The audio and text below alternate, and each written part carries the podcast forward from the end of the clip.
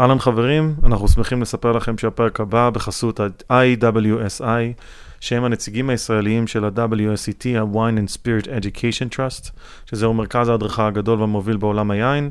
הוא התחיל בלונדון וקיים היום מעל 70 מדינות, וכן, גם אנחנו בוגרים שלו. יאללה, בואו נדבר קצת על יין.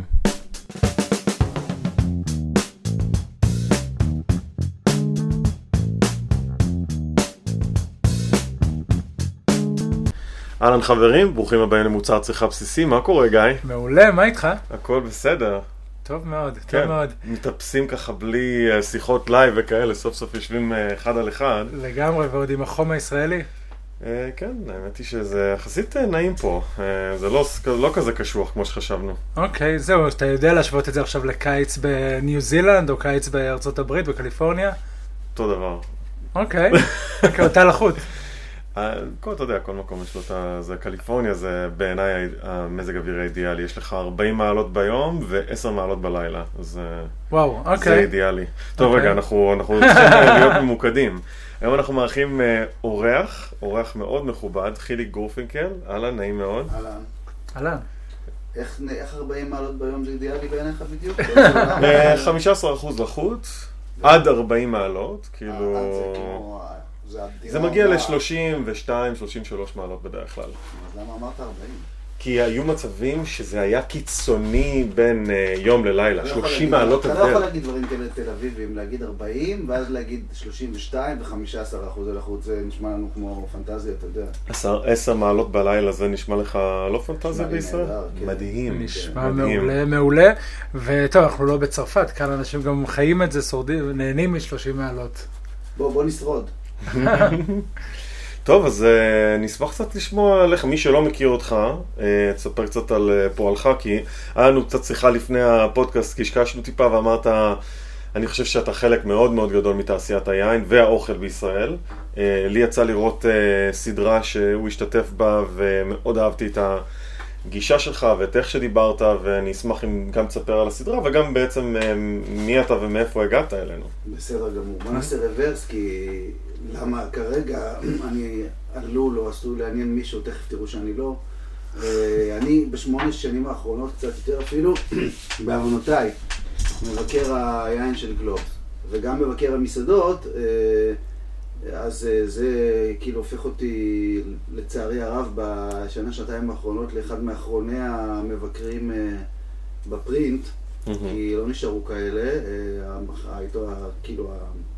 המדור הזה הולך ונעלם מהעולם שלנו, אולי בצדק. כשקיבלתי את המדור הזה, הזדעזעתי לגלות במרכאות, לא כל כך חשוב, אבל שאני אמור לכתוב גם על בירה ואלכוהול וקוקטיילים. ובהתחלה התקוממתי, אחר כך עשיתי הפגנות, והיום אני שולח מדורי קוקטיילים בלי שמבקשים ממני. אתה אוהב? ואז אוכל אותה חזק, כי מגדילים לי את המדור לכפולה ומורידים את מדור המסעדות, ואני מפסיד כסף. יש לזה יותר ביקוש לקוקטיילים מאשר למסעדות? אני חושב שלא. כשמדור קוקטיילים רוצים תמונות גדולות ויפות, ואז הם מורדים עמוד, וזה יפה. אבל אני הפסקתי א' להילחם, כי אני כבר זקן, וטיפה פחות אידיוט. לא הרבה, אבל טיפה כאילו אני עדיין מתעצבן אחר כך, אבל... וב' הבנתי שזה לא רק מי שמבקש ממני את זה, מבקש ממני את זה, שיש לזה ביקוש, אפרופו... שיחתנו להמשך, מה שותים כאן, כנראה שעל זה נדבר, אם נצליח, כי לא זה נצליח, לעשות משהו שהתכוונו עליו. אז זה מה שאני עושה ב8 שנים האחרונות, בהקשר הזה של יין, לצורך העניין. אני בעולם של אוכל ויין כבר עוד מעט 30 שנה. אני בן 54 ואני מגיל 27.5, הלכתי ללמוד בתדמור, אלוהים יודע למה, לפני זה הייתי בכלל בסרטים, הייתי עוזר עריכה ועוזר במאי. שום דבר שיכול להעיד שמישהו יגיע לאוכל. אני משפחה של קולנוע בכלל, וכולם בקולנוע במשפחה שלי עד היום, כולל אשתי, ולדעתי יכול להיות שגם הילדים בהמשך, אם כי כרגע יש כיוונים אחרים, שמחתי. ושום דבר לא העיד על זה שאני אלך ללמוד בישול. גם לימודי הבישול לא העידו שיצא מני טבח, כי ב9 חודשים שלומדים בתדמור 3 פעמים זומנתי לשיחת סילוק, שבה הובהר לי שאם אני אמשיך ככה אני לא אקבל דמי אבטלה, כי מקבלים דמי אבטלה שלומדים בתדמור, ואז הם הזדעזעו לגלות שאני במילא לא מקבל, כי הייתי עצמאי קודם ולא מגיע לי, ואמרתי להם, יש בחינה בסוף, אני אקבל 70, זה לא עניינכם, שילמתי את כמה שזה עולה, לא רק שאני לא מקבל את זה בחינם, אני גם לא מקבל דמי אבטלה, שילמתי כסף, אני אגמור את הבית ספר, גמרתי את הבית ספר, טבח רע מאוד, לא, אפילו לא טבח, עוזר טבח, עד 3 חודשים לפני הסוף בכלל לא ידעתי להחזיק סכין. וואו. רק בסטאז' לקח אותי תחת חסותו טבח גדול שהיה 2 מטר לכל כיוון. הסטאז' שלי בדלי דג מנוחת עדן, איפה ש... וואי, איזה מסעדה טעימה. אתה זוכר דלי דג? בוודאי. מה אתה אומר? בין כמה אתה... אני עבדתי המון שנים בדיקסי, אני ילד. זה שכנים. אבל עבדתי המון לפני שהיא נסגרה, היינו הולכים... ביום שסיימתי את הלימודים בתיכון, ההורים שלי לקחו אותי לאכול שם בדלי דג. כי דלי דג הייתה איפה שוויקטור גלוגר עבד לפני קלואליס. ויקטור גלוגר זה היום השף של הולה וקלואליס הקשרה. שם התחלתי דרכי בסטאז', הייתי באמת עוזר טבח היום ונורא, ובסוף טבח אחד לקח אותי, נתן לי סכין ענקית ביד ואמר לי, קראו לו ליאור, אני זוכר, תחתוך לעצמך את האצבע. אז אמרתי לו, מה? הוא תחתוך את האצבע. אז אמרתי לו, למה? הוא אומר, כי עד שלא תחתוך את האצבע לא תדע כנראה לחתוך. והיום הדבר היחיד שאני עושה ממש ממש טוב, זה באמת לחתוך בצל 1,000 חתיכות ב10 שניות, אני יכול לעשות את זה בחושך עם עיניים קשורות, אבל להקפיץ אני עדיין משאיר קטמים של רוטב עגבניות על הקיר במטבח. פיאנו פיאנו. באחד המקומות האחרים שעשיתי סטאז' נגמר הרבה יותר מהר, הייתי אצל צחי בוקשסטר בקרבד הוורוד, והוא פיטר אותי אחרי 3 ימים כי לא הצלחתי להקפיץ, והוא גם אמר לי, אתה בחיים לא תהיה טבח. חיליק זה שם של מרקיד בקיבוץ. האמת שהוא צדק, כי בסוף לא באמת הייתי טבח מי יודע. ברוב הזמן הייתי טבח בבית. שנייה לפני שפרשתי סופית, קיבלתי טלפון ממיכל ניב מנוחת העדן. מי שזוכר, הייתה מגישה בגלי צהל, דמות מיתולוגית כיום, כבר 20 שנה לא איתנו, תלתה את עצמה. ששאול אברון פותח בר יין והוא מחפש טבח. אני לא יודע למה היא חשבה שאני מתאים, כי אני לא הייתי טבח, אני הייתי בקושי עוזר טבח, אבל היא אכלה אצלי, היא הייתה שכנה שלי, דג על הגריל בבית כמה חודשים קודם. לביתר זיכרוני זה היה אחד הדגים הכי גרועים שאי פעם מצאתי מתחת ידיים, היה שרוף. ומה שמצחיק זה שיום קודם אמרתי לאשתי שאם שאול אברון נגיד היה פותח מסעדה, אז הייתי מאוד רוצה להיות טבח אצלו, אבל למה שהוא יעשה דבר כזה, כי זה כבר מאחוריו.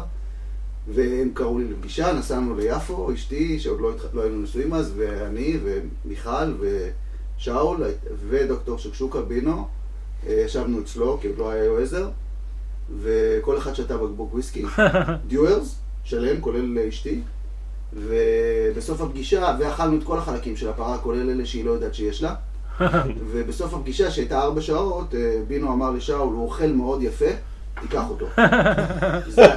זה הכי חשוב, לדעת לאכול. אפרופו, אני יכול להגיד לך על זה משהו גם בהקשר של יין. אני חושב שזה קנה מידה מאוד נכון. אני כאילו פה עכשיו מעיד על עצמי, אבל נגיד שלא. אם אתה אוהב לאכול, אוהב לשתות, אולי אתה תהיה טבח טוב או יינן טוב או מישהו שעוסק באוכל או מישהו שעוסק ביין. אם אתה לא אוהב לאכול ולשתות, ואני לצערי מכיר כאלה אנשים, כולל מאוד מאוד מפורסמים בתחום הזה, שמישהו אמר לי פעם על אחד מהם, תגיד, הוא בכלל לא אוהב יין, ונאלצתי לחשוב על זה ולהודות שאולי לא. ואתה רואה המון אנשים שהם, מה שנקרא, המילה האיומה הזאת, שאולי היא צריכה לרחף מעל כל השיחה הזאת, אנשים שמבינים ביין, שזה הביטוי הכי מחריד שאני מכיר על יין או על משהו בכלל, להבין כדאי במניות, אם אתה רוצה לקנות אותם. כדאי שאם אתה קבלן, אז תבין בבנייה, כי אחרת זה ייפול עליי. אני כל הזמן מחכה שהבנייה ייפול עליי. אין שום דבר מה להבין ביין ובאוכל. אפילו כשעושים אותם, אתה יודע אולי יותר טוב ממני, יש מעט מאוד מה לדעת. פגשתי המון עניינים שמבינים ביין, אבל עושים חרא של יין, כי לא נראה שהם באמת חרמנים על זה. ובסוף זה נגמר בזה בעיניי. אם אתה חרמן על זה ואוהב את זה, אתה אוהב לאכול, אז אולי תהיה טבח בסדר או אפילו טוב. אם אתה לא, אז יש טבחים כאלה שעושים אוכל נורא נורא מדויק, ואפילו נורא נורא, אתה יודע מה, אפילו נורא נורא טעים, גם יננים דרך אגב, אבל שלא מזיז לך את קצה הביצה, כי זה בלי נשמה. כי אם אתה לא אוהב את זה, אז למה ש... עכשיו זה נורא מוזר, האיש הזה כנראה לא יודע שהוא לא אוהב יין בכלל. תראה איך, אני ניסיתי לספר לך את הביוגרפיה שלי ואני כבר גולש כאילו... בסדר, אנחנו נהנים ממך. אז כאילו נראה לי שאם אתה לא אוהב את זה, וזה עד היום הדבר היחיד שאני יכול להגיד לזכות עצמי זה שאני מאוד אוהב את זה. וכל פעם שנדמה לי שאני לא אוהב את זה כבר, אז המציאות מוכיחה לי שאני כן, כי אני מוצא את עצמי מפרק עוד דג מלוח ובירה אצל מתי ומבין שאני עדיין אוהב את זה. פשוט הרשימה מצטמצמת והיכולת גם כאילו מתכווצת. אז בעצם היית אצל יועזר, ומי שמכיר וזכה לבקר שם, זה מקום שאי אפשר להתעלם מיין כשאתה נמצא בו. או, אז ככה הגעתי גם ליין במקרה, כי הג'וב האחרון שלי והראשון בתור שף שערך כולה שנה, אני תמיד צוחק ואומר שעל השנה הזאת אני כבר 25 שנה מוכר בובקס, שאני כאילו, כל הקליים תופעים שלי זה השנה הזאת, והדבר היחיד שעשיתי להרים לעצמי בחיים זה לא לשכוח את זה, ולדעת שאני צריך להגיד את זה, ששם הייתי וזה מה שעשה אותי, ואפשר לחשוב מי יודע מה, משמע, מה עשה אותי. אבל זה הדבר הכי משמעותי שעשיתי עד היום, למרות שהוא היה הכי קצר. ושם סיימתי את החיים שלי בתור טבח, יותר לא הייתי טבח לפרנסתי אף פעם, ניסיתי עוד פעמיים במשך השנים, ונחלתי כישלון חרוץ, מה שמוכיח שכנראה צחי בוקשסטר בכל זאת צדק. למרות שכשסיפרתי לו את זה 20 שנה אחר כך, שזה מה שהוא אמר לי, אחרי שכבר הייתי עם יועזר בכיס, ברזומה, הוא היה די מזועזע מעצמו. אמרת לו, עזוב, אתה צדקת, בסוף לא הייתי טבח. טבח 2 דקות. אבל ביועזר כנראה, לענייננו, לעניין היין, נזרע הזרע הזה של היין. יועזר היה המקום שהיה בזמנו, ואתה יודע מה, אם היית בודק גם היום, חסר תקדים, וגם חסר אח ורע בנוף היין הישראלי, לא רק מבחינת ההיקף של העיינות שאפשר היה לשתות שם, שהיה היום הוא כבר היה חוזר עוד פעם להיות גבוה ברשימה, כי הרשימות מצטמצמות מאוד, אתה לא פוגש מקומות עם הרבה מאוד עיינות, יש כאלה 4-5 בכל הארץ, ואז לא היה אפילו אחד, היו שם מאות עיינות, אבל כל הגישה של שאול ליין הייתה, בוא נקרא לזה מאוד נחרצת. שאול לא הכניס משהו שהוא לא אהב, אלא אם כן הוא קיבל מחיר ממש טוב. גם את מה שהוא אהב, הוא לא הכניס לפני שהוא קיבל מחיר טוב, הוא היה נושא ונותן הכי קשוח שאי פעם ראיתי, הוא היה מתיש אנשים למוות מתחת למזגן, הטמפרטורה הייתה מכוונת ל-10, ואחרי שעתיים כל מה שרצית זה ללכת הביתה, ואם עכשיו צריך להוריד 50% במחיר, סבבה, קח את היין, רק תן לי לצאת מפה, כי אני קפקו לי הביצים, כאילו, הוא היה משיג מה שהוא רוצה. התפריט היה מאוד מאוד יום, כאילו, לא חדשני, ההפך, הוא היה מאוד מסורתי. לא היה פה דבר כזה, אנשים שתו, קיאנטי בקוס, בורגון בקוס, פיאמונטה בקוס, ועמק הרול בקוס, וקרמל מזרחי, כי קיבלנו מחיר. יין היום ונורא זה היה יין הבית שלי, יועזר, אבל חוץ היית רואה אנשים יושבים ושותים ריקסולי, קיאנטי ושפוטיה, ודרואן, שהיום אנשים צוחקים על זה כי הם אף פעם לא טעמו, כי זה היה נפלא והם חושבים שזה חרא.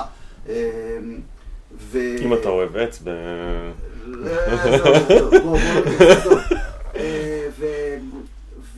וזה ממש כאילו... אפשר להגיד שהמקום הזה סוג של המציא חלק ענק בתרבות היין בארץ. יש היום אנשים שהם... ממשיכים מטעם עצמם של שאול, שממש מחזיקים בשתי ידיהם את כל ה... לפחות את חלקו הדאווינרי של ה... חלקה הדאווינרי של סצנת היין בארץ, אתם מבינים לבד למי אני מתכוון. וזה עשה הרבה מאוד. לי מה שזה עשה מבלי ידיעתי זה שתל זרע שעוד לא ידעתי, שהוא בכלל לא היה יותר אוכל, זה יין. שנה אחרי זה מצאתי את עצמי בפקולטה לחקלאות ברחובות, לומד עיננות. אין עיננות בארץ, למדתי חקלאות. אני כאילו כנראה מבקר היין היחיד שלמד עיינות. עכשיו כבר יש עיינות. ובישול. ומבקר האוכל היחיד שלמד בישול, והיה שף במקום לא רע. אז זה הקליים טופים שלי, אני לא משתמש בו דרך אגב, תכף תראה שלו. והלכתי ללמוד חקלאות, במקום לנסוע לדייביס ב$100,000 לשנה, אמרתי אולי נבדוק את זה קודם בזול ברחובות, זה היה רעיון טוב, כי אחרי שנה זרקו אותי מהפקולטה קיפינימאל, היה לי 4 בכל המקצועות. אבל כן גנבתי קורסים של שנה ג' שזה גידול גפן ועיננות שאתה לא אמור ללמוד בשנה א', ודווקא בהם קיבלתי 7. הייתי צריך להבין מזה שאולי אני כן יכול להיות עינן, כי אם הצלחתי לקבל 7 בלי להבין שום דבר בכימיה ובפיזיקה, אז אולי אני כן יכול להיות עינן. וכל העיננים אחר כך אמרו לי את זה, ואתה מפגר, זה שתי נוסחאות, אין מה לדעת כלום. או שיש לך טעם טוב או שאין לך. בין לבין הייתי אסיסטנט של עיננים קצת, של ברי ססלוב, ניהלתי חנות יין, באותו זמן, אחרי שעזבתי את יועזר, התחלתי את הקריירה שלי שלשמחתי לא נגמרה עד היום של כתיבה על אוכל ועל יין, לאו דווקא ביקורות. ביקורות זה עד השלב הכי מאוחר בקריירה שלי. כתבתי טורי שוק ומתכונים ומדורי יין, כאלה ואחרים, זה נמשך עד היום. עכשיו זה גם יציב, אני 8 שנים באותו מקום, זה בעממי, כמה זה הדבר היחידי שעשיתי 8 שנים בחיים שלי ו30 שנה עם אשתי. תוך כדי... כמה שנים, שנתיים, שלוש אחרי ש... כאילו אחרי שנה אחרי יועזר הלכתי ללמוד, שנה וחצי אחרי זה כבר סולקתי, התחלתי לנהל חנות יין. בשנת 2000 התחלתי לעבוד ביקבים, עבדתי 5 שנים ביקבים מאוד מאוד גדולים, הייתי מנהל תחום היין של סגל, כשעוד היה דבר כזה באמת. אבי פלדשטיין נהיה עינן ואני החלפתי אותו בתור שר החוץ ושר הפנים של החברה, הייתי אחראי על היבוא ועל הדרכות. עכשיו עברתי לי"ד עסקים, שבעצם מה שעשיתי שם זה סוג של המצאתי, סליחה, את יקב תבור, שהיה אז חרא של יקב, והכנסתי אותו למסעדות הכי טובות בעיר. זה הצליח לי יותר מדי, וקוקה קולה באו אחרי 1.5 שנה ופשוט חטפו אותו. ומשם עברתי לקרמל, שהייתי בטוח שהגעתי למנוחה והנחלה. אני זוכר את עצמי יושב או בראש שנה או בפסח, לא זוכר באיזה מהם, באולם, ונותנים שעוני זהב לעובדים שהגיעו ל-25, 30, 35 שנה ביקב. ואני אומר לעצמי, איי איי איי סבא, אם היית בחיים, היית רואה את הבן שלך סוף סוף עובד במקום עם קביעות. הוא תמיד היה אומר לי, תלך לעבוד בגימל גימל, אצל גולן גלובוס, כי שם יש קביעות. אמרתי לו, סבא, אין יותר קביעות בשום מקום, אפילו לא בהסתדרות. גימל גימל. סבא שלי היה חירש, הוא אי אפשר לדבר איתו שיחה ארוכה. 0.5 שנה אחרי שראיתי אנשים מקבלים שעון זהב, קראו לי למשרד ופיטרו אותי. יושביים אחרי זה שפיטר אותי, פוטר בעצמו. הוא היה מנכ"ל ידוע לשמצה של קרמל, הוא קנה BMW מאוד גדולה. וזה עלה לו בג'וב שלו. ומאז, מהרגע שבו אני לא ביין, שזה כבר עוד מעט 15 שנה, שאני לא, כאילו ביקבים, אני עדיין כותב. באמצע עוד הספקתי להיות 8 שנים באתר מפה באינטרנט, הייתי אחראי על תחום האוכל והיין. ועכשיו אני בגלובס, כותב ביקורות, רחמנא ליצלן, אבל לא מקסם. מה זה ביקורות יין? ספר לנו או ביקורות אוכל. מה זה ביקורות יין? אתה יודע, אני לא עושה ביקורות יין, אני אסביר לך למה. א', אני לא נותן ציונים. אוקיי. שום ציון. לא חייב להיות ציון בביקורת, אתה יודע. אז אני אגיד לך גם יותר מזה. אני גם במדור יין שלי וגם במדור מסעדות לא כותב רע אף פעם על אף אחד, אלא אם כן מדובר במפלצות כל כך גדולות שישרדו את זה. רק במסעדות, ביין עוד לא כתבתי רע על אף אחד, גם אם זה זוועות שאני כותב עליהן ולא באמת שותה אותן.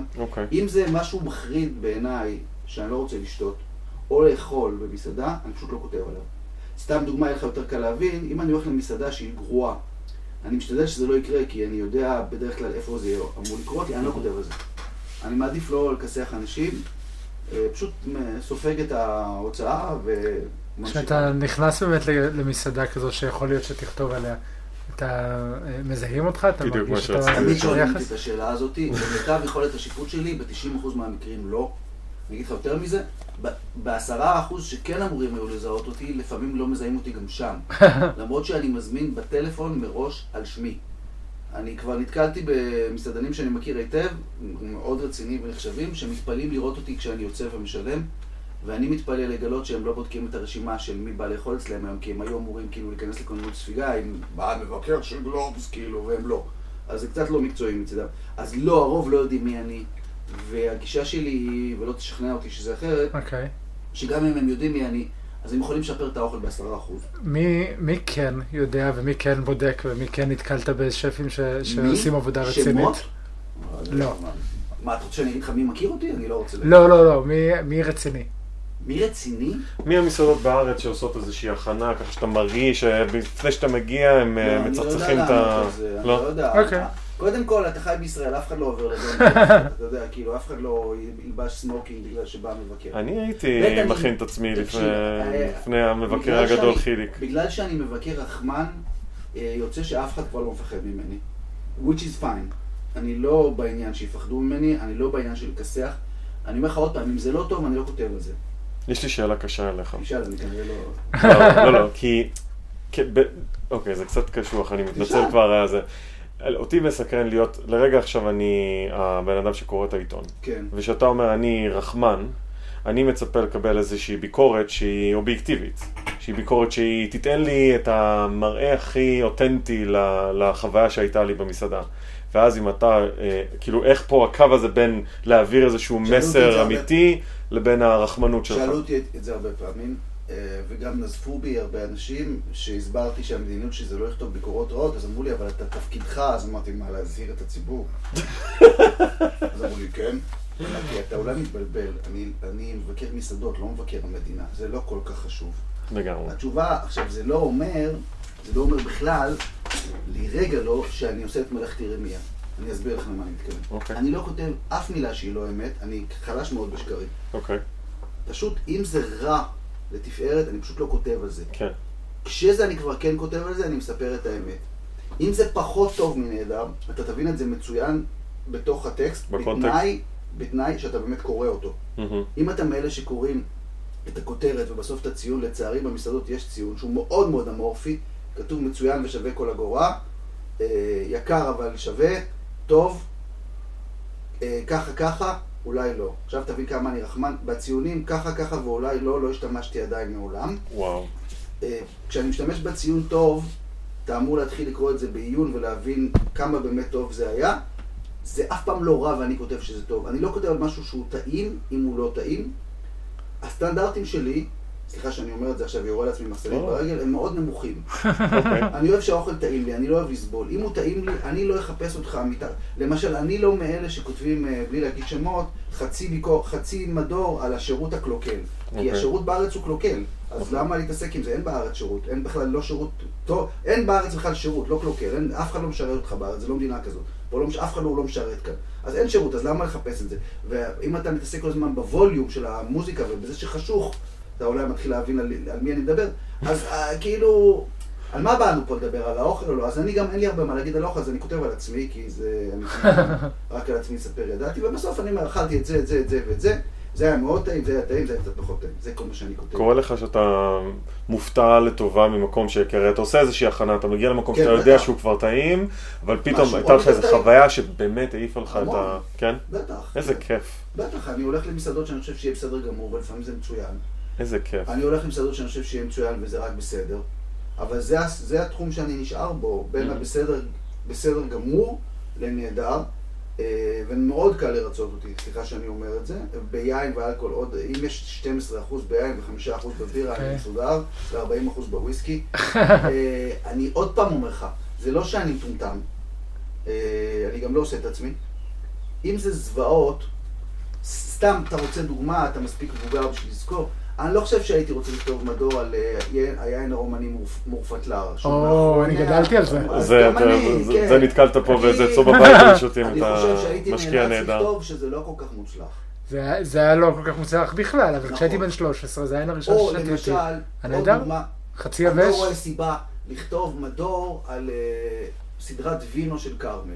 כי אין לי שום דבר, עזוב טוב, אין לי שום דבר מעניין להגיד על זה. אבל כן כתבתי על סלקטד לפני... מה יש לך להגיד על שירות יין במסעדות? אני לא יודע מה זה.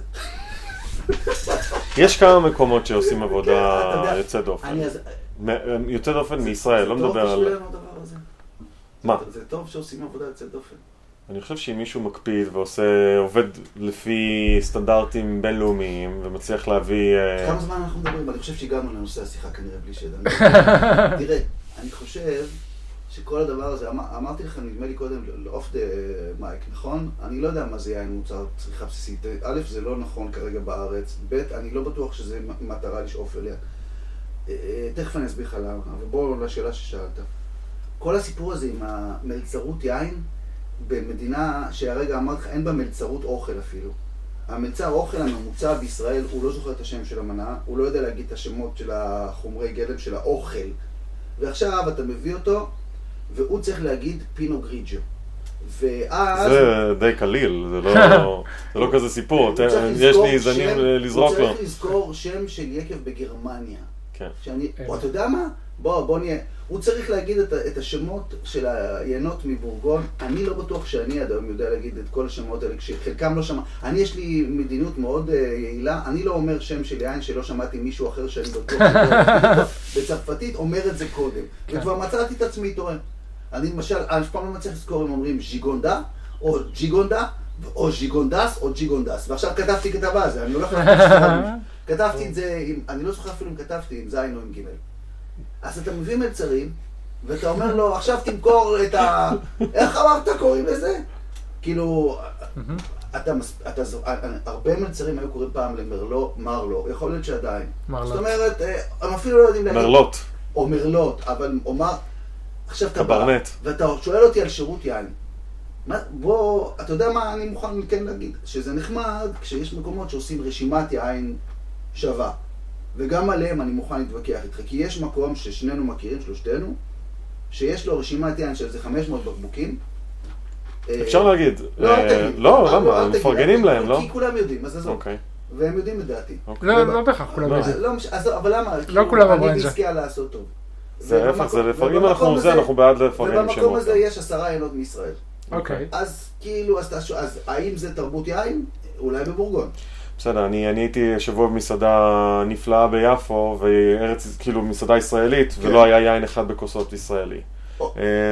זה המציאות שלנו, אין מה לעשות. לפעמים, אתה יודע, המחירים הם... לא מזמן נפתחה מסעדה שנורא מתגאה בקרבתה לשוק ובשימושה בחומרי גלם מקומיים. אחד מחומרי הגלם המקומיים שמשתמשים בהם שם זה לובסטר, וואלה, לא ידעתי, ובתפריט יין יש איזה יין ורבע מישראל. אז על מה אנחנו מדברים? זה מתחיל מזה שיעשו רשימת יין נחמדה, סבירה, שיש 10 ינות, ש5 בא לך עליהם, כי הם שווים, ושיש שם קצת יין ישראלי גם, ויש ממה לבחור. אתה לא רואה את זה קורה עדיין. היין הישראלי הכי נמכר כרגע בארץ, קוראים לו שבלי, ומעליו יין שקוראים לו בלונן, שגם יבואניו לא יטענו שהוא מגדולי ינות העולם. עכשיו, זה אחלה, כי יין, זה ששבלי ובלונן מצליחים פה, אז אולי קצת שותים יותר, שזה אחלה. כי אנחנו בעד שישתו וזה יהיה מוצר צריכה בסיסי. אנחנו כן? אנחנו בעד זה או ש... לא, אני בעד שיהיה שלום, שמדי פעם מתחלף ראש ממשלה. אוקיי, זה לא יקרה. ושאני... זה לא קרה, זה לא יקרה וזה לא ניתן לזה לקרות. יש גרפיטי בשוק לוינסקי עם ציור של הראש ממשלה הזה, לא נאמר את שמו, וכתוב, יש עוד מלבדו. ואני תמיד מראה אותו בסיורים שלי, אני עושה סיורי שווקים, אולי נדבר על זה בסוף, ואני אומר להם, יש פה טעות בסלוגן הזה, במה שכתוב, כי כרגע המציאות מוכחה שאין עוד מלבדו. זה לא, הוא לא, האישו זה העם שלנו. אני חושב שלהתעסק עם יין, יותר מדי ברצינות במדינה שלנו כרגע, זה מותרות, לא רק שאנחנו לא יכולים להרשות... אתה בדיוק, אתה מוריד לי להנחתה, זה בדיוק זה. אני לא מסכים עם שלכם, אגב. אני יודע, מה? אני עוד לא הבאתי דעתי. יכולים להרשות לעצמנו, אז אנחנו גם לא שם. סתם אמרתי לך קודם, אני חושב שאם ישתו יותר בירה, למשל, במקום וודקה עם רדבול, שילדים מוצאים מהבגאז' יתאהב לנו. אני חושב, למשל, יש פה מלא בירות בוטיק ישראליות. קודם כל, אתה יודע למה לא, זה לא בסיסי, כי יין עולה 30 שקל ומעלה, בירה אתה יכול ללמוד ב5 שקלים ומעלה, אתה יכול. יש בירה 7 שקלים בקבוק גולדסטאר. אז יין אתה גם יכול לקנות ב-18 שקלים. איזה יין עולה 18 שקלים? סגל הבסיסי. לא רוצה, גם אתה מדבר על כמויות. יש 750 סיסי. ירד גם ל-16 שקלים. יין בסדר גמור, אוקיי. כן.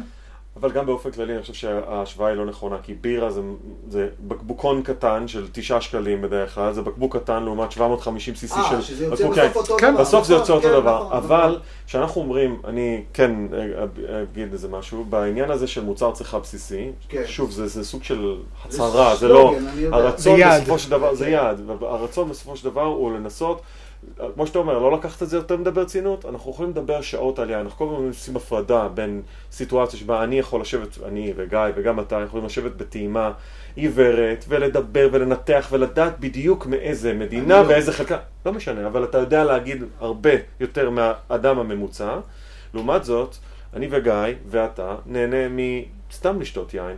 ולא עכשיו להיכנס לתוך נבחי העולם וזה, פשוט ליהנות מהיין הזה. אז חוזר למה שאמרתי קודם, אם אתה לא אוהב יין, שבעיניי אוהב יין או אוהב אוכל, זה אוהב לשתות יין ואוהב לאכול. זה חייב להיות ביחד. אני אגב לא מאמין שיש מישהו שאוהב יין בלי אוהב אוכל והפוך. אני מכיר, אתה רואה המון אנשים שבלהט כאילו האינפורמציה והמידע האינסופי, זה הרי עולם אינסופי יין. זה לא נגמר, אתה לא יכול להשתלט על הכל גם אם תרצה. אין, יש פה מלא משתנים. אני מלא הערכה לכאלה שמנסים. אני מעולם לא ניסיתי, למרות שזה כאילו היה אמור להיות האלף-בית של המקצוע שלי, אני ממש לא מנסה לזכור, אני פשוט פותח ספר ובודק מה שכח, זה לא מעניין אותי. יש, אתה יודע למה אנשים, אתה מכיר את זה שאנשים נכנסים לחנות יין בארץ, ובמקום לגשת למדף להוריד איזה בקבוק שנראה נחמד, הם הולכים למוכר, ואומרים לו, תשמע, אני צריך, זה אף פעם לא רוצה, זה צריך, כאילו זה תרופה או משהו, בקבוק יין לארוחת שישי, אבל לא מבין בזה כלום, אתה יכול לעזור לי. זה משפט מאוד שגורי. אתה ראית פעם מישהו נכנס לחנות גבינות, וניגש למוכר ואומר לו שהוא לא מבין בגבינה? בטח. כן? בטח. הוא מבין? הוא השתמש במילה הזאת? כן. נתנו כמה דוגמאות אחרות לגבי אוכל. אתה מכיר את המונח מבין ביין? יש מונח כזה. זה אותו דבר גם מבין באוכל.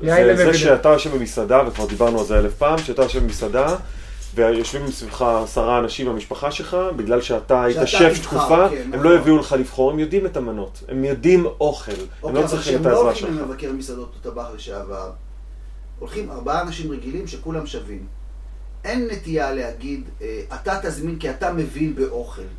לעומת זאת, אם יש שם מישהו שחשוד, שהוא אי פעם עבר ליד מישהו שעבר ליד מישהו שמבין ביין, אז הם יגידו לו, אתה, יוסי, אתה מבין ביין, לא תבחר אתה.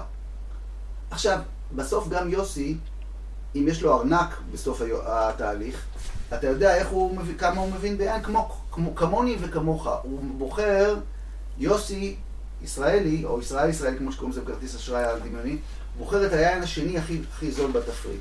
כדי לא לצאת הכי קמצן. זה גם בעולם ככה. כן. כאילו, א', לא לצאת קמצן, ב', אתה לאט לאט יודע כמה עולה יין בסדר, אין לו מושג. אני הרבה פעמים נכנס למסעדות ואני אמור להכיר ואני מסתכל, אם התפריט הוא יותר מ10 עיינות, אני מתבלבל. אז אני מסתכל כמה זה עולה, ואני גם יש לי, אני כאילו, דרך אגב, אפרופו מחירים, אני מזמן, המון שנים לא הזמנתי בקבוק יין במסעדה. א', כי יכולת הקיבולת שלי ירדה, וב', כי אני לא יכול להרשות לעצמי את זה, אפרופו שיחתנו. ואני אומר לאשתי, מה את רוצה, לבן או אדום או רוזה? והיא אומרת, ואני אומר לעצמי, שואל את עצמי בראש מה אני רוצה, וגם בודק שזה יתאים לה, דרך אגב, כי אני, למרות שהיא יכולה לחשוב עליי לפעמים, אני דווקא בסדר, ואני בוחר 2 כוסות, ומעטות הפעמים שאנחנו מגיעים לכוס השלישית, בטח שלא לרביעית, השלישית, אם אנחנו מזמין, אנחנו חולקים, ואני מסתכל, והדבר היחיד שאני מסתכל עליו ברצינות זה המחיר, שדרך אגב מחריר אותי כל פעם מחדש, כי לפני חודש הייתי במסעדה או שבועיים, שכוס, פח, מה זה היה? רוברי, עלתה 60 שקל. כאילו אמרתי, 52, שזה נהיה המחיר הממוצע לכוס יין בתל אביב, כבר לא מספיק לכם. אוקיי. והשבלי עולה פה 52, כאילו זה מחירים מחרידים. אז אנחנו עוד לא שם בעניין הזה של בסיסים. יש גם עובד. ואני חוזר למה שאמרתי, הדבר הזה מבין ביין, זה מרחיק אנשים מיין. זה כל המטרה שלנו פה, זה לקרב אנשים. מסכימים, לגמרי. שכל מה שאתה צריך לדעת בשביל לשתות אותה, זה לפתוח את הבקבוק, והיום יש פקקים סקרו, אז גם אפילו את זה לא צריך לדעת, ואם אתה במסעדה אז מישהו אחר עושה את זה, ואם אתה יכול להרשות לעצמך את זה, ושלא יפחידו אותך כל כך הרבה, כדי שתחליט, וואי, עדיף שאני אשאר עם הגולדסטאר שלי, כי זה לא בשבילי כל הסיפור הזה, אני לא חושב שעברנו את השלב הזה. יש מסעדות שפגשת שכן עושות את זה כמו שצריך? אני אוהב את הגישה המאוד לא לוקחת את עצמה ברצינות, למרות שהם אנשים מאוד רציניים בברות, של גם מה שהם בוחרים למכור, גם איך שהם בוחרים למכור אותו. לא תשמע שם פילצונים על הפיצות והדומדמניות והזווית של המדרון. אם מישהו בכלל ידבר איתך ברעש, זה עדיין שער בתחום היקר של המחירים לצערי, אבל מאוד יקר. מאוד יקר, גם האוכל, אבל זה לפחות טעים. לא עושים מעצמם עניין.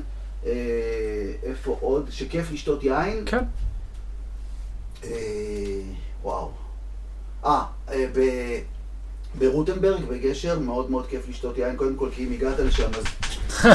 אומרים שזה אחת המסעדות הכי טובות בארץ. הכי טובות בארץ. ואם יש לך אורץ לשתות יין... אשת יין שם, אחת הנשים המדהימות של יין בישראל. היא בן אדם מדהים, היא גם בן אדם שיודע ועבד בדרך היין, שנים, גילה, אישה מקסימה. וקודם כל, אם יש לך אומץ לשתות יין ב50 מעלות ולזכור שאתה צריך לנהוג אחר כך בחזרה, אז אתה כבר גיבור ומתנהגים אליך יפה. נדמה לי שיש רשימה מצוינת שם, גם של חוץ לארץ וגם של ישראל. מה עוד? לא, זה יש מקומות... אין, אבל לא היה אף פעם, גם יועזר לא היה כזה. חסר לי, מעניין לי את התחת, אבל... אם היה יכול להיות בעולם בר יין באמת... כי כל הברי יין תמיד נורא יקרים. אם היה בר יין שהייתה יכול לשתות יין במחירים נחמדים, כן. שהיום נחמדים זה 30 שקל לכוס לצערי הרב, לא 50, ושהמגוון היה 10 כוסות ולא 3, ושהרשימת ינות אתה נראית כאילו באמת אכפת להם מה נותנים לך בקוס. תראה, בר יין נבחר. אז כאן לדעתי יש. גם אני חושב. יש בישראל, בתל אביב, בירושלים. יש. לא, יש התקדמות, אני יודע. יותר מהתקדמות. יש היום לא מעט מקומות שמוכרים במחיר שהוא... לא, גם במחיר שהוא נעים ושהוא ראוי. איפה מוכרים במחיר נעים יין? בתל אביב? לא חסר, לא רק בתל אביב. נעים? כן. מה זה נעים אצלנו? 35? מ-25 שקלים. ברי יין? שתו שואל, סקוטי... אני בעוונותיי לא ישבתי שם אף פעם, זה עובד בטירוף. ברי יין אולי הכי חזק בתל אביב. אני יודע, מפוצץ. סקוטי ופאץ' זו אותה קבוצה. סקוטי ופאץ' זה בר יין? לא, זה מסעדה שיש בה מבחר ינות יפה, והתמחור, זה של אותה בעלות, לכן זה קפץ לי ביחד. לא, סקוטי ופאץ' מישהו מכיכר מילאנו, זה גם הם וגם? ג'ונו... לא, לא ג'ונו, זוריק. אוקיי, יכול להיות שהוא קשור לשם גם, בועז. אוקיי. ויש עוד, יודע מה, ישבתי בבית קפה, פאר דרייר, אני לא, זה המחירים שלו, אני לא מסכים. אבל לא, אין בעיה, בכיף. פאר דרייר תלוי מי ומה, ויש לה מבחר מאוד יפה, לגבי המחירים תלוי, לא תמיד. אבל יודע מה, יש מקום חמוד נורא בפלורנטין, שנקרא קיוסקו, שמוכר יינות, סלובנים, יותם, היה שף, סושף וכל מיני. כן, ומוכר בכוסות רידל. ואגב, ההודי הזה, זה מכה שלא ברע, הם לא שם יודעים, אני מזלתי, סידים את ההודי. טוב, בואו נצא מזה, שאלתם אותי אם אני רוצה לקדם משהו, ולא ידעתי מה אתם רוצים בחיים שלי. אז אני ראיתי, הסתכלתי בשבוע במקומכם, יש לנו 20 דקות, אם אנחנו באמת נאמנים לשם. אנחנו נאמנים ל... שאני רוצה, קודם כל, לקדם יין ישראלי ולא שבלי. ושאני חושב שיש מה לקדם ברמה שאולי לא כולם יודעים ושזה מעניין. אני חושב שאתם יודעים, מדברים על מהפכות היין בארץ ישראל ואחר כך בישראל, אז קודם היה המצאת קרמל מזרחי ב-1882 ואחר כך 100 שנה אחר כך, בדיוק 100 שנה אחר כך, 1982 זה המצאת רמת הגולן, שפעם אמרו שאם לא היו מקימים אותם אז קרמל היו צריכים להמציא אותם כדי שגם הם יתקדמו. ואז זה המצאת תקווה בוטיק, מרגלית, קסטל אחר כך, צורה,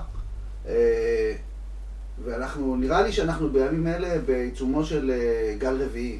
אם אנחנו לוקחים בחשבון שגם 5 שנים זה עיצומו, זה רק התחיל, של מין יקבים אוונגרד על האוונגרד. הרי בוא נגיד שהיקב בוטיק זה כבר אוונגרד יחסית לקרמל וברקן ורמת הגולן, אז יש אוונגרד בתוך היקבי בוטיק וזה נחמד לאללה בעיניי.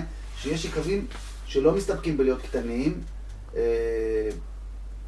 וסקרנים, אלא הם גם הרפתקנים, ואתם יודעים, זה שיחת היום בשנים האחרונות בענף היין פה, כאילו מחפשים איזו זהות של יין מקומי ישראלי, מנסים להבין מה זה יין ישראלי, ובלי בכלל להיכנס להאם זה נכון מה שהם חושבים או לא, כי יבוא מישהו ויגיד שהאם זה באמת נכון שיין ישראלי זה לעשות יין מנווה מאכל רק בגלל שהם מפה, ויש הרבה שחושבים שלא.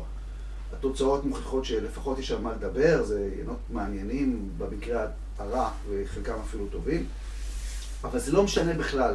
מה שמשנה זה קודם כל בכלל ההצהרה הזאת, כי אני לא חושב שההצהרה הזאת נשמעה קודם בפומבי, בפרסיה, להגיד אנחנו רוצים לעשות יין ישראלי. זה מאוד נועז, זה מאוד מהיר, זה לקח מאות ואלפי שנים במקומות אחרים. בקושי עוד יודעים לעשות פה יין ומדברים על מה זה יין ישראלי, מחפשים זהות, זה נורא יפה בעיניי. יש כמה יקבים שעושים את זה בכזאת מסירות ודבקות ששווה אפילו להזכיר אותם, שהם עושים יקבים מאוד קטנים חלקם, חלקם לא כאלה קטנים, שרואים צעד אחד מעבר לקברנה סוביניון, שהוא אגב הפך להיות שק החבטות של חובבי יין, כי ממש לא בצדק, זה עדיין היין הכי טוב שעושים בארץ. זאת אומרת, שאתה בודק מה העיינות המצטיינים של ישראל, גרן ון של קסטל, העיינות של צורעה, העיינות של מרגלית, הם לא רק הראשונים, הם עדיין הכי טובים, לא יעזור כלום. אתה רואה שזה עדיין קברנה. מרלו קצת ירד, אבל פתאום, אתם יודעים, נכנס סירה ממש חזק.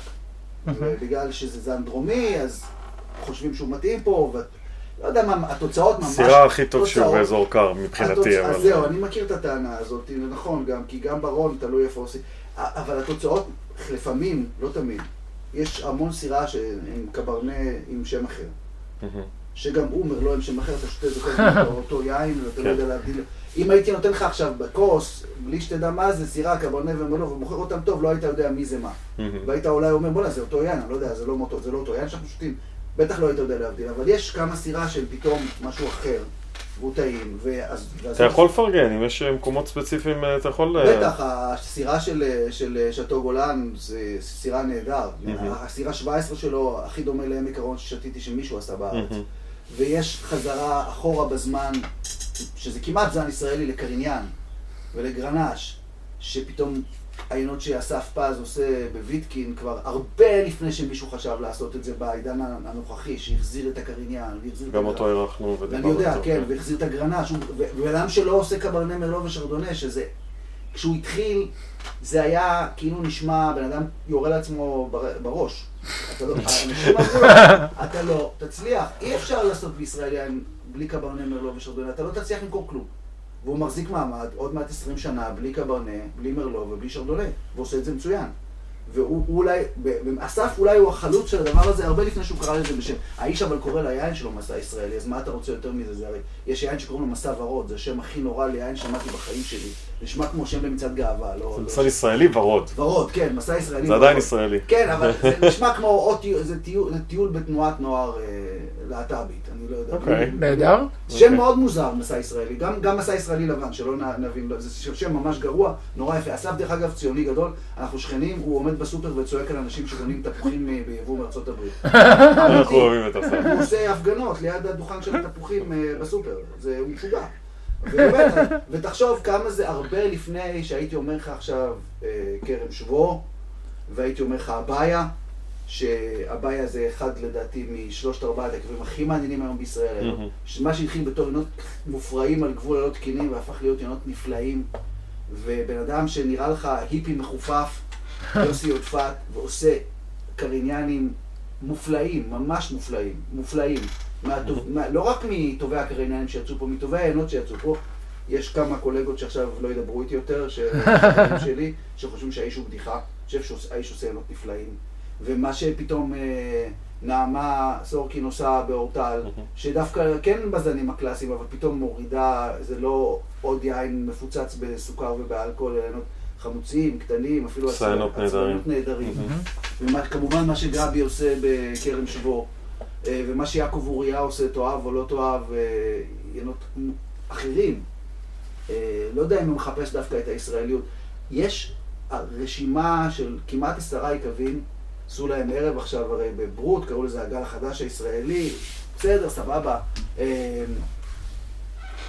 העינן של לוינסון, עידו לוינסון, בעקב הפרטי שלו, וגם מה שהוא עושה בברקן עכשיו פתאום. האיש פתאום עושה זנים קצת כאילו... הוא עושה נדמה לי פרנץ' ודברים כאלה, פרנץ' קולומבר, דברים שאני הייתי, זה מה ששתיתי. זה מה שהיה פרנץ' קולומבר, זה היה נהדר של כמה, אנשים לא זוכרים. לא, מראוי, לא, הוא עושה בברקן מראוי, אז אתה יודע אותם ממני, לא יודע, אני באמת. וריזלינג. טוב, האיש בא מרקנתי, בכל זאת. אני כן יודע את החומר. טוב, בסדר, יש המון מה לדעת, זה לא, אי אפשר, זה לא נגמר. אני חושב שנהיה פה מאוד מעניין בעולם היין הישראלי. אתה לא מצליח אפילו לעקוב מרוב שדברים קורים בקצב מסחרר. אני לא מצליח להתעדכן וזאת העבודה שלי. ברור. אני חושב שצריך וכדאי ויש על מה לפרגן ליין המקומי. זה סבבה כל הפסיכוזת השבלי, כי זה אחלה יין. אבל חבל שלא מנסים, אני לא יודע איך, יש כוחות שוק, אבל למכור עוד משהו חוץ משבלי. היום זה ברירת המחדל. אני מכיר ברים, יש לי חברים שלהם בית קפה שלא מוכנים למכור שבלי כי זה פרחי. בבית קפה. כאילו, לא, שבלי זה... זה כמו שאנשים לא מוכנים למכור היום פלאם קלאסיקו, כי זה כמו, ביניהם כמו למכור, אני לא יודע מה. יופי של יין. יופי של יין. לא סתם יופי של יין, יין נפלא. שתיתי עכשיו את הבציר האחרון, ויין נפלא. ממש יין נפלא. מסודר ואלגנטי וטעים רצח. ויש פה המון המון דברים, ואני חושב שאם במקום, עוד פעם, אני לא נגד מה שאתם, הסלוגן המפוצץ, במקום לדבר על מוצר צריכה בסיסי, נגיד, אני הייתי משנה את זה, זה לא שם טוב, אבל אחלה מוצר צריכה, כאילו, או בעברית פשוטה, למה לא, מה שנקרא, בוא תנסה. חבל שזה עולה 100 שקל, השמות שהזכרנו יותר, וזה קצת מוציא את זה מהמשחק. אבל יש גם מיינות בסדר גמור ב-30 וב-40 וב-50, באמת שיש מיינות בסדר ב-30, אנשים צוחקים שאני אומר את זה. יונתן של רקנאטי ב-30 שקל, זה אחלה יין. ארך הרמון אדום, זה אחלה יין. ואנשים יכולים לשתות ולא... אגב, אני מזמין פה אנשים לנסות, פעם הבאה לחסות בקבוק של ארך הרמון או של יונתן, ולתת לחברים שלהם לטעום את היין הזה כשהם לא יודעים מה הם טועמים. אני חושב שארך הרמון אדום זה אחד הינות הכי טובים שעושים בארץ, אני אגיד לך למה. זה היין היחיד שאני מכיר, שאחרי עוד מעט 30 או כמה שנה, 40 עוד מעט, 80, 90, 30 שנה ומשהו, 35 עושים אותו, עוד מחפש להשתפר. ואומנם זה כאילו, רעי לב היו אומרים שזה הפח זבל של רמת הגולן, את כל מה שלא, אבל זה פתאום, הבלנד האחרון הוא בלנד בורדו, כולל מלבק, אפילו בבורדו, כל החמישה זנים. זה טעים נורא, זה זול, זה עושה את העבודה, זה הרבה יותר טעים אבסולוטית ממה שנהוג להגיד לזה. אני גם לא בטוח כמה חברי יין, התאפקתי או התפלצני, יצא להם לשתות ארך הרמון ב10 שנים האחרונות, הם רק יודעים לדבר על זה. אני תמיד אומר שצריך ללכת לכל יקב שתואם, לטעום את היין הכי פשוט שלו, וזה המבחן. נכון. לא, לעשות יין גדול זה לא קשה. כן. זה קשה לעשות יין טוב או שתי או נעים וכיף, וגם שבעלות שמשתלמת. השני, שאלת אותי ואמרת לי, אתה רוצה לפרגן גם לעצמך, שאני לא יודע, העבודה שלי בתור מבקר, אני לא צריך למכור לכרטיסים, מי שמנוי לעיתון הזה מנוי לעיתון, לגלובס, ומי שלא לא, ואני לא, זה לא תפקידי, אני אשמח שיקראו יותר. אני באופן פרטי עושה גם סיורי שווקים במיטב שווקי תל אביב והארץ, אם מבקשים יפה ולא מדי. זה לא קשור לנושא השיחה שלנו, זה כן קשור לזה שאני מנסה בכוחותיי הדלים מאוד, וההולכים ומדלדלים עוד יותר בצוק העיתים וחלף השנים, לקדם איזושהי תרבות אוכל ויין בלי לקרוא לזה ככה. אז אני לוקח המון לשתות בירה בסיורים שלי, אם זה אצל מתי המקלל בלווינסקי, ואם זה בביר בזר בקרמל, בתקווה בסלוף, שיש איזה צעד ללשתות יין, או לשתות בכלל, הם לא שותים פה קצת יותר, אולי היה מלחמות. ובהקשר הזה, אני לא הולך לקדם את זה, כי אני לא בטוח שזה לא קורה הרבה. אם מישהו רוצה סיור יין, אז אני מוכן לעשות לו גם כזה, אבל לא על זה אני רוצה לדבר, אלא קצת יותר על מה שאני יכול ורוצה לעשות, אלא מה שחסר בעיניי בתרבות היין המקומית, זה יותר תרבות של תיירות יין.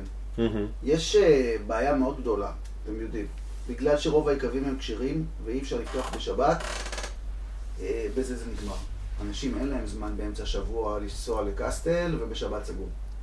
יש פתרונות של יום שישי אחרי הצהריים, שגם יקבים קשירים סוחבים עד כניסת השבת ועושים כזה אופן האוס, בית פתוח, תאימה כזאת, תאימה אחרת. נראה לי, אני לא יודע איך עושים את זה. אני מכיר, אני לא אסגיר שמות, יקבים קשירים שמצאו דרך לעקוף את עצמם בלי לאכול אותם מהרבנות, של לפתוח, לא אגיד את השם של היום הזה, למצוא פתרון שאפשר יהיה לבוא גם ביום שאסור לבוא בו. יש כאלה פתרונות וזה אפשרי גם מבחינה הלכתית? זהו. ואגב, סליחה על זה, גם בחו"ל כשמסתובבים באיטליה, צרפת, ספרד, ביום ראשון אין ביקורים. אז אנחנו קוראים לזה שבת. בסדר, אבל אני אומר, נדמה לי, בכל הזהירות המתבקשת, שהיקבים בארץ לא מתאמצים מספיק על תיירות יין. הם היו יכולים הרבה יותר, ויש לי הרגשה מוזרה, שלמרות שכולם היו אמורים לדעת את זה, שהמפתח הכי, לא רק מדליק, גם הכי אפקטיבי לעולם היין, הוא שהיית פעם ביקב. אתה מסכים, אתה עושה כן כזה גדול, נכון, אתה עושה כן עם האוכל. כן, כן. ואני חושב שלא מספיק מתאמצים על זה, על לפתוח, להביא אנשים, לבוא בשערי היקב, לתת להם לטעום בנדיבות, בהכי מעט כסף שאפשר לקחת, אם אפשר לא לקחת אז בכלל לא לקחת, להיות נורא נחמדים, לפגוש את העינן, לצאת מגדרם, באמת לצאת מגדרם, כדי לבנות דור חדש של לקוחות שאחר כך יבואו ויקנו ארגזים. וכולנו יודעים שהמחירות הכי טובות זה ביקב בלי פערים של חנויות. אתה לוקח את כל הכסף לכיס, ואנשים קונים ארגז, ולא בקבוק, הרבה פעמים. ויש יקבים שיודעים את זה. יש יקב נורא מפורסם, שרוב המחירות שלו הם ככה, ארגז ביקב, ולעומת זאת, הרצון שלו והנכונות לקבל אנשים מזדמנים לא קיים. ואז אתה אומר, איך זה? ואז מה? כי אתה נורא גדול ומפורסם. אני אומר כל אחד עושה משהו, לכל אחד יש איזשהו מרכז מבקרים, גם אם הוא 1.5 מטר. באינטרנט כתוב הרבה פעמים על יקב של 30,000 עמוקים, מרכז מבקרים, ואז כתוב בתיאום מראש. אני לא אומר שלא עושים, ואני לא אומר שלא עושים הרבה, אני חושש או חושב שלא עושים מספיק להזביא אנשים ליקבים. אני חושב שכשזה יקרה, אפרופו מתי צריכת היין יגדל, אני לא יודע אם היא תגדל. זו מדינה עם בעיות קשות בצריכת היין, חלקן מובנות, אינרנטי, וכאלה לא השתנו, כשרות, זה, כסף, מוסלמים, you name it. לא הולכים מספיק על הכיוון הזה. ערבי טעימה שאליהם באים אותם 100 חשודים קבועים כל הזמן ומזיינים אחד לשני את השכל, השנה זה פחות טוב משנה שעברה, וואלה, אתה זוכר, סבבה, כל הכבוד. בציר 2011 היה השנה הכי טובה בארץ, כל היום בארץ, כל שנה או חם או נורא חם, ווואי, הבציר קר. די עם השטויות האלה, במקום זה, לבוא ולהגיד, בואו תראו, מי, תכירו אותנו. אני לא יכול לשתות יין של אלי בן זקן בלי להתמוגג, מפני שכשהייתי סטודנט בפקולטה לחקלאות ברחובות, הייתי אחרי יועזר, אבל לא אמרתי לו את זה, אני לא חושב שהוא ידע לחבר ביני, צלצלתי, אמרתי, אני סטודנט ברחובות, אני רוצה לבוא לבקר ביקב. אני יכול? לומד חקלאות. הוא אמר לי, ביום שישי יש לי זוג ב-11. אז אמרתי לו, אז אני יכול להצטרף? הוא אמר לי, לא. אז אמרתי, אבל אם תבוא ב-9, אז יהיה לי שעתיים רק בשבילך. ובאתי, ובשעתיים טעמתי את כל העינות, טעמתי מהחבית הראשונה של השרדונה, שנראית לי שהורדתי לו רבע בקבוק, כי זה היו לו שתי חביות. קיבלתי תשובות לכל השאלה, ובסוף הסיבוב סורבתי לקנות בקבוק יין, כי הוא אמר לי, כי עשיתי טעות, הוא אמר לו שיש לי את השנה הקודמת בבית, אז הוא אמר לי, סבא, אתה תטעם את זה, אם זה טעים לך, תבוא, אני אקור לך עוד אחד. חבל על הכסף שלך, אתה סטודנט. אמרת לו, תן לי, אני יודע איך לבזבז את הכסף שלי. וכל פעם אני מזכיר, לקח לי שנים להזכיר לו את זה עד שהוא נזכר בסיפור הזה לבד. זה הזיכרון יין הכי חזק שיש לי מהעולם בכלל, מאיזשהו... ואני, אחרי זה אני יכול לא לאהוב את האיש. דרך אגב, הוא גם עושה את היין הכי טוב בארץ, לטעמי, ועוד יש הפתעות בקנה, אני לא יודע אם אתם יודעים. אני טעמתי אותם כבר לפני כמה ימים, כולל דברים סודיים לגמרי, לא נזכיר פה כי לא לעשות אסור. אני חושב שאם יזמינו, אני לא יודע, בכל דרך אפשרית, ויתנו הרגשה שזה פתוח, תבואו, יפרסמו את זה, אני לא יודע איך, זה עולה כסף לפרסם, אבל יש היום פייסבוק, זה יעשה טוב לתעשיית היין. ואני חושב שכל הנוגעים בדבר, אתם, אני נורא משתדל, אבל אני לא יכול להעיד על עצמי במדור שלי, לדבר בגובה העיניים ולא להתפלצן ולא לכתוב דומדמניות, כי אף אחד אין לו דומדמניות אצל הירקן שלו. לדבר על משטר הרוחות הבוקר ראיתי. מה זה משטר? מה, משטר הרוחות? עוד לא השתדלנו למשטר שלנו. אז זה משטר הרוחות. אז, וככל ש... מישהו פעם אמר לי שאני עושה מלצר, כשעשיתי ברכת יין, שעבדתי ביקבים, שאני עושה בית זונות מיין. אז אמרתי לו שזו המחמאה הכי גדולה שקיבלתי. אז הוא אומר לי, למה אתה שואל אותנו אם היין טעים לנו או לא? לא שואלים שאלה כזאת על יין. אמרתי לו, מה? הוא אומר, על יין שואלים אם הוא עפיץ, אם הוא מתפתח, אם... אמרתי לו, בסוף זה צריך להיות טעים, וגם בהתחלה. הוא אומר לי, זאת לא שאלה רלוונטית ביין. אמרתי לו, עזוב, בסדר. אני עד היום, אני משתדל להזכיר לעצמי, ואני רוב הזמן, אני מקווה, מצליח, לשאול את עצמי באמצע, בהתחלה ובסוף, אם זה טעים לי. ואם זה, גם על המסעדות, אם זה טעים לי, אז אחלה, ואם זה לא טעים לי, אז מה שנקרא, תעזוב אותי בין השכה. ואני לא יודע אם יש לי דרך יותר טובה לסיים את זה, משהו בזה. לא, לא, אנחנו איתך, זה נראה לי סיום נהדר. טוב, אז באמת ממש היה מעניין. אז איפה אפשר למצוא אותך? אפשר למצוא אותי בפייסבוק בדף שנקרא בית ספר לאוכל מקף חיליק גורפינקל, זה הדף העסקי שלי, או באנגלית חיליק גורפינקל, כולם מחפשים אותי דווקא שם. שם אפשר להזמין סיורים, דבר איתי, לשאול שאלות, יש שם את כל הכתבות שלי, זאת אומרת 10%, כי אנחנו לא זוכרים לשים אותם גם שם, ומתכונים מלא, שזה הבונוס הבאמת שווה, כאלה שבני אדם יכולים לעשות. ובבית, אני לא אגיד לך איפה הבית שלי, כשאולי יכול לפעמים. לא, לא. האמת היא שאני מאוד אוהב לראות את הצילומים שלו, יש לו צילומים שחודרים ללב, אני מאוד מאוד מתחבר לדברים שאתם מוצאים, כל מיני מקומות מאוד מאוד מיוחדים מהארץ, אז באמת זה כיף, ובאמת אנחנו נפנה אתכם לקבוצת הפייסבוק שלנו, מוצר צריכה בסיסי פורום יין, שאתם בטוח חילי כבר חלק ממנה, ואני בטוח שיהיו שם דיונים מעניינים, אני בטוח לגבי השיחה הזאת. אנחנו מבטיחים להזמין את חיליק לשם ברגע שיעלו שם דיונים מעניינים ולוודא שתראה את התגובות לפחות. אתה לא עונה? לא, מה פתאום, אני לא עונה אצל עצמי, אתה רוצה שאני אענה אצלך? אין לי סבלנות, הדמוקרטיה הזאת מוגזמת בעיניי, שאני צריך לענות על השטויות שלי, כאילו, תעזבו, תעשו לייק, תכתבו, שואלים שאלות. אתה חושב שיש לי תשובות? כולנו מחפשים. לא, בסדר. טוב, אז תודה רבה חיליק. שמחתי. גם אנחנו, ותודה גיא. תודה רבה ריה. ותודה לכם, צ'או צ'או. ביי ביי. ביי.